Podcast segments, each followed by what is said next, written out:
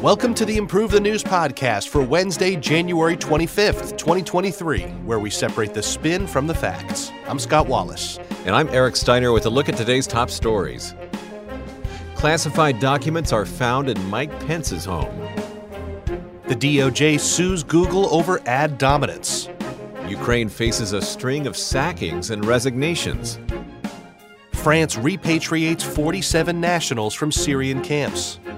Burkina Faso's junta ends its military pact with France. South Africa hosts Russia's foreign minister. Turkey threatens to block Sweden's NATO bid. The U.S. charges an ex FBI agent with violating Russian sanctions. Microsoft confirms a multi billion dollar investment in OpenAI. And a new report finds U.S. COVID unemployment fraud may have exceeded $60 billion. In our top story, Pence turns in classified documents found in his home. And here are the facts as agreed upon by Reuters, Fox News, CNN, Associated Press, and ABC. Documents marked as classified were discovered at former U.S. Vice President Pence's home in Indiana last week, which he has turned over to the FBI. Possession of classified documents has been a major story as both Donald Trump and Joe Biden are steeped in a controversy surrounding their handling of documents. Pence's attorney informed the National Archives that the former vice president had a small number of potentially classified documents on January 18th. The archives then informed the FBI, who collected the documents on January 19th. Amid ongoing investigations into Trump and Biden's handling of classified documents, Pence asked his lawyer to conduct a search of his home for documents with classified markings. Pence had previously and repeatedly claimed he did not possess any classified documents. Pence's lawyer, Greg Jacob, wrote a letter on January 22nd confirming that the documents have been collected. A total of four boxes containing Trump administration era papers were discovered with a small number of papers bearing classified markings. Jacob added that materials may have been, quote, inadvertently boxed and transported to Pence's home, and the former vice president was unaware of their existence. Some analysts believe that Pence's discovery may ease the magnitude of the political fallout from Trump and Biden's handling of classified documents.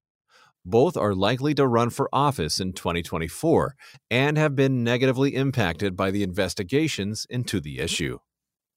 All right, on this program, we separate the spin from the facts. Those were the facts. And here's our narrative spin, beginning with the Republican narrative from Fox News. Unlike President Biden, who was under investigation for mishandling classified documents from his tenure as vice president, Mike Pence has been transparent in how he has dealt with returning classified material. Joe Biden is intent on hiding information from the American people, while Pence looks to quickly remedy any potential error in his handling of materials from his vice presidency. The Daily Beast is giving us a Democratic narrative for this story.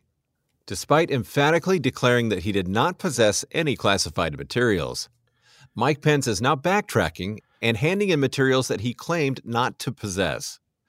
Pence sees the severe consequences of mishandling classified documents, but now there must be an investigation into the reason he possessed them in the first place. This appears to be a large issue dating to the Trump administration. So I've got this entire box marked Area 51. I don't know what to do. Nah, just toss that out. No, one, no one's interested in that. That's fine. the DOJ sues Google over ad dominance. Here are the facts as agreed upon by Reuters, CNBC, CNET, Breitbart, the New York Post, and Forbes. The U.S. Department of Justice on Tuesday filed a lawsuit against Alphabet subsidiary Google, alleging the company abuses its dominance in the digital advertising sphere and asking the court to force it to sell its ad manager suite. In its second antitrust lawsuit against Google, the first filed during the Trump administration regarding alleged monopolistic search engine practices, the DOJ has been joined by eight states, including Google's home state of California. Texas has filed a separate ad business suit against the company. The complaint argues Google has corrupted legitimate competition in the ad tech industry by inserting itself into all aspects of the digital ad marketplace. It continues, saying it used its dominance to funnel more transactions to its own ad tech products where it extracts inflated fees. The DOJ further asserts that Google has unlawfully monopolized the ad market through acquiring competitors, including its 2008 acquisition of the ad server DoubleClick and subsequent rollout of its technology to bid for ads on web pages. Roughly 80% of Google's revenue comes from digital ads, with the company expected to generate $73.8 billion this year. However, its portion of the digital ad market has reportedly shrunk from 36.7% in 2016 to 28.8% last year, with Google arguing it does face competitors such as Facebook, AT&T, and Comcast. Alongside this lawsuit, Google will simultaneously face the suit filed by Texas, the Trump era suit set to go to trial in September, and another suit filed by 36 states last July, alleging it broke antitrust law regarding purchases on its Play Store app. Thank you for the facts, Scott. An establishment critical narrative is our first spin for this story, and it's coming from Tech Radar. Though Google will not point to recent economic slumps and downsizing as proof of innocence, the company's monopolistic practices began over a decade ago. Google eliminates competition through acquisitions and subsequently forces advertisers to pay more creators to make less, all while boosting its profits year over year. The government has ignored this growing monopoly for years and should finally break its stranglehold on the digital ad market. And Yahoo Finance brings us the pro establishment narrative. While prosecutors may be able to point to certain questionable business practices used by Google, trying to break the company up through antitrust legislation is a dead end. It will be almost impossible to prove a monopoly, similar to what happened to Microsoft years ago when the DOJ sued them for antitrust violations. The government should demand changes to particular business practices rather than trying to take down the world's most popular search engine. This happened to AT and T too, right? Wasn't wasn't weren't they in control of like every telephone and they had to break it all up? Yeah, pretty much.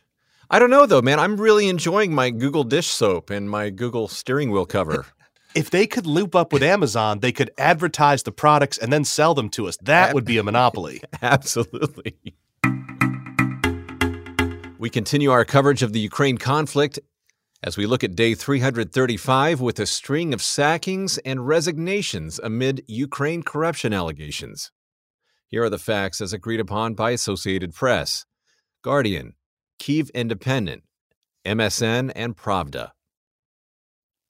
With Tuesday marking 11 months since the start of the Russia Ukraine conflict, the Ukrainian government has been shaken by a series of corruption allegations that have led to the firings and resignations of a number of officials. As reported earlier in the week, the first to go was Ukraine's Deputy Minister for Community Development, Vasyl Lozhenitsky, who was detained and dismissed from his post over the weekend for allegedly stealing $400,000 in funds intended for purchasing aid, including generators. On Monday, Ukraine's Deputy Prosecutor General Oleksiy Simonenko resigned after the newspaper Ukrainska Pravda revealed that he had taken a vacation to Spain in a luxury car owned by Grigory Kozlowski, a businessman accused of tax evasion and mass production of cigarettes for the black market. Under Ukraine's martial law, men aged 18 to 60 were not permitted to leave the country. He was followed by Deputy Defense Minister Vyacheslav Shapovalov who resigned Tuesday after the Ukrainian newspaper ZNUA reported that the country's defense ministry had purchased food for its armed forces at prices two to three times higher than their equivalents in Kiev supermarkets. The defense ministry labeled the allegations unsubstantiated, but thanked Shapovalov, who'd been in charge of procurement, for taking the fall. The deputy head of Ukraine's presidential office, Kyrylo Tymoshenko, also resigned Tuesday. He was under investigation relating to his personal use of luxury cars, as well as his alleged involvement in an embezzlement scheme worth $7 million from humanitarian aid that had been earmarked for the region of Zaporizhia. Later in the day, it was confirmed that the head of social policy, Vitaly Muzichenko, and two deputy ministers for community were also dismissed from their roles. So too were governors from Kiev, Sumy, Kherson, Dnipropetrovsk, and Zaporizhia. Meanwhile, on the ground, with the brunt of the fighting continuing in Donetsk, Ukrainian officials reported that three civilians were killed and three others were injured in the region over the past day. Pro Russia officials reported that five civilians were injured in Ukrainian attacks on Donetsk over the same time period. Thank you for those facts, Eric. The BBC brings us Narrative A. Ukraine has a long history of corruption, evident in the fact that it came out 122nd out of 180 countries in Transparency International's 2021 rankings of corrupt states. However, the European Union has emphasized that cleaning up corruption is a key stipulation if Ukraine wants to join the bloc. Zelensky is taking effective action to meet that demand with a view to fostering closer ties with the rest of Europe and protecting Ukraine's political and military security. Narrative B coming from Politico. Kiev has been keen to show the European Union that it's been rooting out corruption in the country. However, today's developments will strike severe blows to Ukraine's reputation among EU officials. The perception of Kiev's commitment to the application process, along with those of Ukraine's overall EU aspirations in general, have been damaged by these reports. And we have a nerd narrative from Metaculus. This one says there's a 1% chance that Ukraine will join the European Union before 2024. France repatriates 47 nationals from Syrian camps. Here are the facts as agreed upon by Middle East Eye, DW, France 24, Relief Web, and Al Jazeera. France has repatriated 47 women and children from prison camps in northeast Syria, where families with suspected ties to the Islamic State group, or IS, are held. 15 women and 32 children were repatriated. The French foreign minister says that the repatriated adults were handed over to the competent judicial authorities and that the children were delivered to child assistance services and will undergo appropriate medical and social monitoring. This is France's third large scale repatriation, with previous ones taking place in October, when France repatriated 15 women and 40 children, and in July, when 16 women and 35 children were returned. When IS was territorially defeated, many of the family members of IS fighters ended up in refugee camps. The transfer of these foreign detainees and their family members has become a highly controversial issue, with the U.S. backed Syrian Democratic Forces issuing a statement that it may soon be forced to abandon the camps. The women and children repatriated on Tuesday were living in the Roj camp in northeast Syria, which is under Kurdish control. The total number of foreign nationals repatriated since 2019 is about 1,530 women and children. Scott, thanks for the facts of that story. We look at the two spins that have been generated, beginning with an establishment critical narrative coming from Al Jazeera. France is not doing enough to repatriate its citizens languishing in refugee camps in Syria.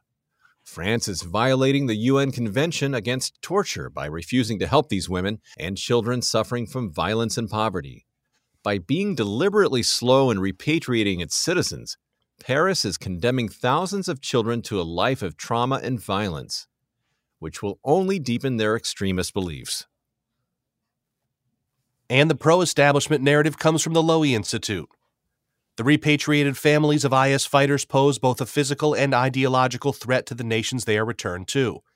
While children can be rehabilitated, the women who intentionally brought or raised families in the Islamic State should be held accountable for their actions by the nations of origin and charged with terrorism or other related offenses.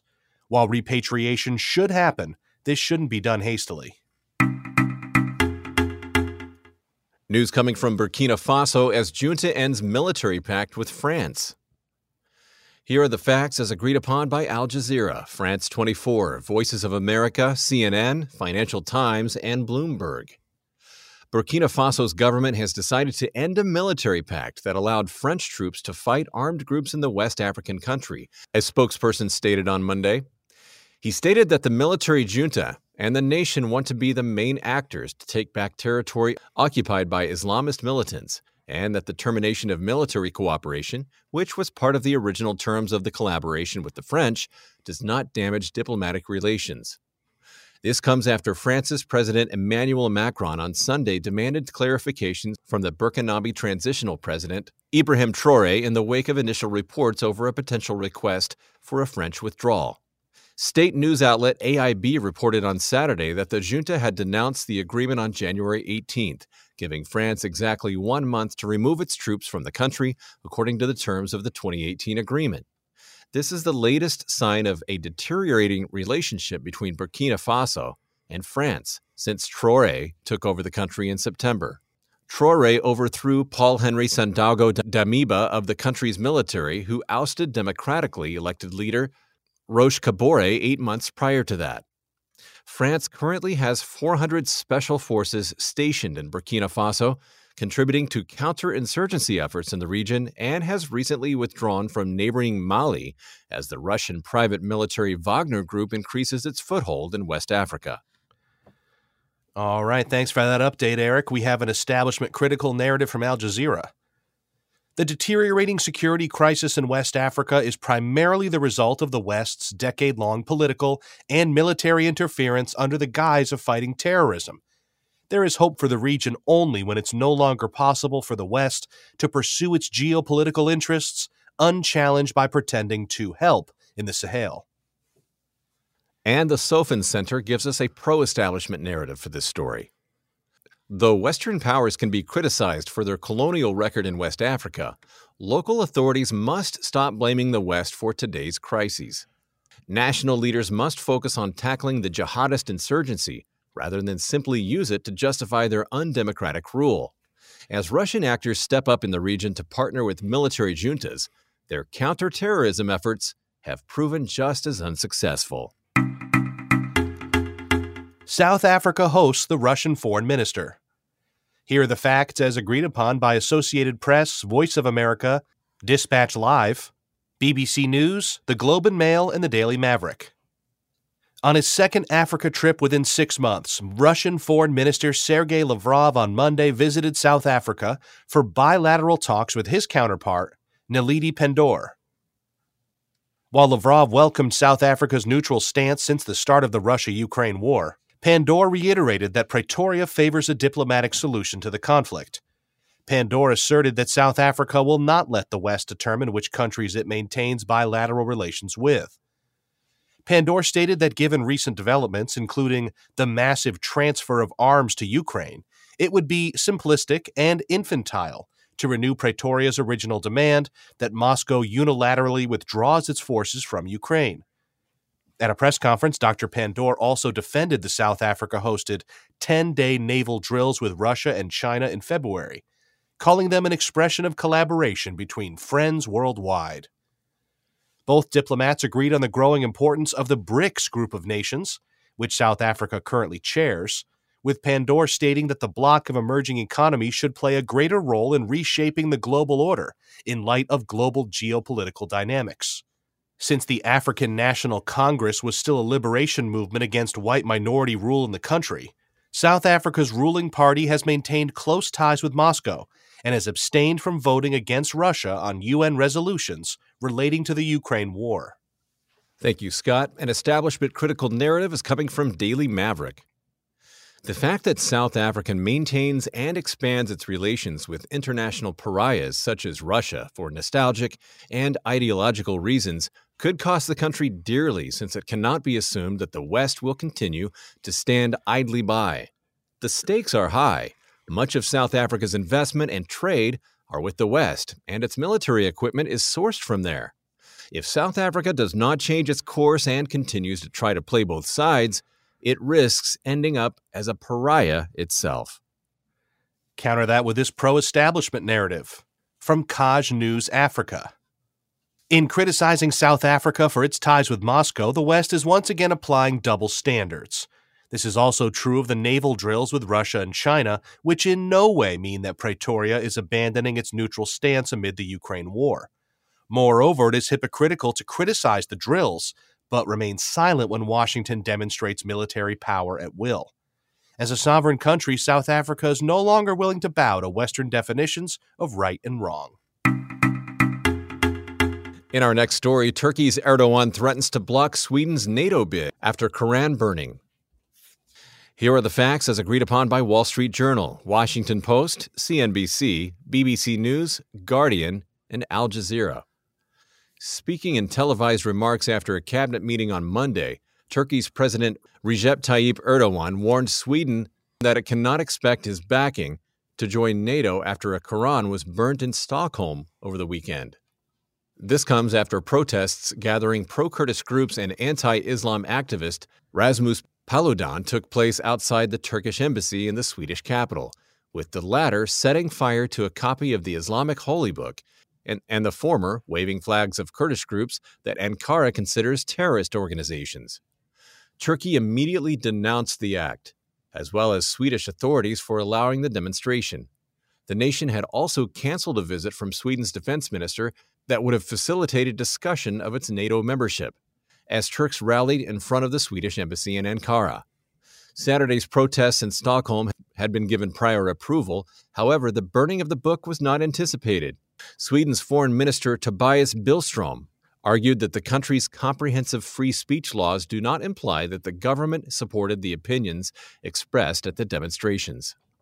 Sweden, along with Finland, applied last year to join NATO, but Ankara has demanded Stockholm, in particular, takes a clearer stance against groups it sees as terrorists before it endorses the application.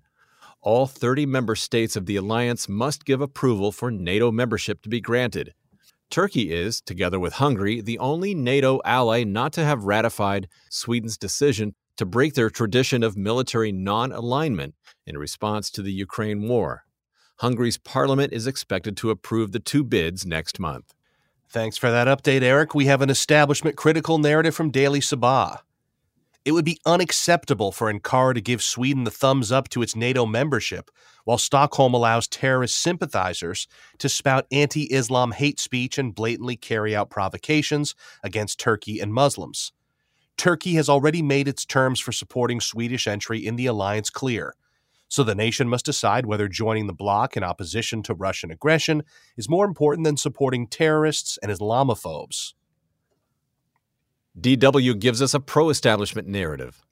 While the burning of a copy of the Quran is obviously a grossly disrespectful act against Islam, it is not illegal under Swedish law, which values freedom of expression as a fundamental part of democracy.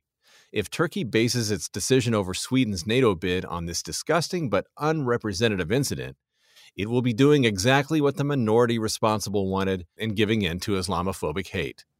And here comes Metaculus with a nerd narrative. This one says there's a 75% chance that Sweden will join NATO before the year 2024. The U.S. charges an ex FBI agent with violating Russian sanctions. Here are the facts as agreed upon by Forbes, CBS News, The Wall Street Journal, and CNN. On Monday, former FBI agent Charles McGonigal pleaded not guilty to charges related to allegedly working with a sanctioned Russian businessman and hiding money he received from a former Albanian intelligence employee while he was at the Bureau. Prosecutors allege McGonigal unsuccessfully worked with a law firm to lift sanctions on Russian aluminum magnate Oleg Deripaska. They further add that he and Sergei Shestakov, a former Russian diplomat, then negotiated with Deripaska's agent to proceed without the firm.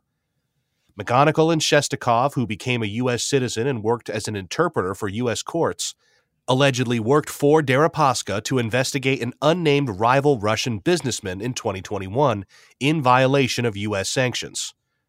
McGonigal is also charged with receiving $225,000 from a former Albanian intelligence officer in return for urging the Albanian prime minister not to issue oil field drilling licenses in Albania to Russian front companies, contracts the intelligence officer reportedly had financial interests in.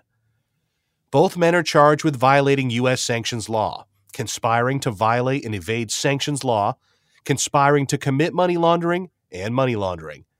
Each count carries a maximum 20 years in prison, with Shestakov also facing five years for lying to the FBI. Three spins have emerged from this story. We begin with a Republican narrative coming from Red State. The irony here is incredible. McGonigal, one of the men in charge of designing the Russia collusion theory against former President Trump, has now been accused of having done the exact thing he falsely claimed Trump did. This illustrates how far the rot has spread among the FBI. And the Democratic narrative comes from Alternet. One rogue agent shouldn't tarnish all the hard work the rest of the Bureau does on a daily basis.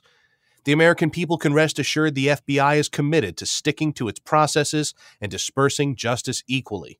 The charges against McGonigal are proof that no one is above the law. And our final spin on this story is a narrative C coming from MSN. While these are serious allegations, the trial is in its infancy, and the media needs to be careful not to jump to conclusions. The justice system should be left to render a verdict without interference, and until then, McGonigal should be presumed innocent until proven guilty. In our next story, Microsoft confirms a multi billion dollar investment in OpenAI. And here are the facts as agreed upon by Microsoft, Bloomberg, Vox, Guardian, CNN, and CNBC. On Monday, Microsoft announced a multi year, multi billion dollar investment in ChatGPT maker OpenAI. While Microsoft did not disclose the terms, media reports claim the software giant has infused as much as 10 billion into OpenAI. The intention is to, quote, responsibly advance cutting edge AI research as a new technology platform, per Satya Nadella, Microsoft chair and CEO. Microsoft, which invested 1 billion into OpenAI in 2019, is expected to get 75% of OpenAI's profits until it recoups its investment. In a blog post, Microsoft said the investment would include additional supercomputer development and cloud computing support for OpenAI via Microsoft's cloud computing platform. At the same time, the investment could allow Microsoft to incorporate OpenAI tools like ChatGPT and image generator DALL-E into its flagship applications such as Word, PowerPoint, and Outlook. The announcement comes just one week after Microsoft announced it would be laying off 10,000 employees throughout 2023 as part of broader cost cutting measures. All right, thanks for those facts, Eric. We have an establishment critical narrative from Forbes. Tech giants seeking to cash in on the AI gold rush is a worrying trend. Microsoft's multi billion dollar investment signals that users are at a disadvantage if they're not using AI. While ChatGPT certainly acts as a powerful demonstration of what AI can do today, if artificial intelligence begins doing the creative jobs of human beings, it could render millions of jobs useless. Ed Schneider Electric blog is giving us a pro establishment narrative. AI tools will boost human productivity, increasing economic growth and the wages for minimum wage jobs. Many software developers and companies leverage AI based technologies to boost employee productivity, unlock efficiencies, and increase job satisfaction.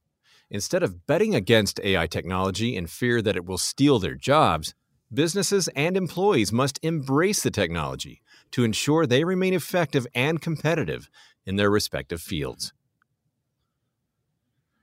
Scott, you're real, aren't you? Yeah. Sometimes I wonder. Honestly, sometimes I wonder.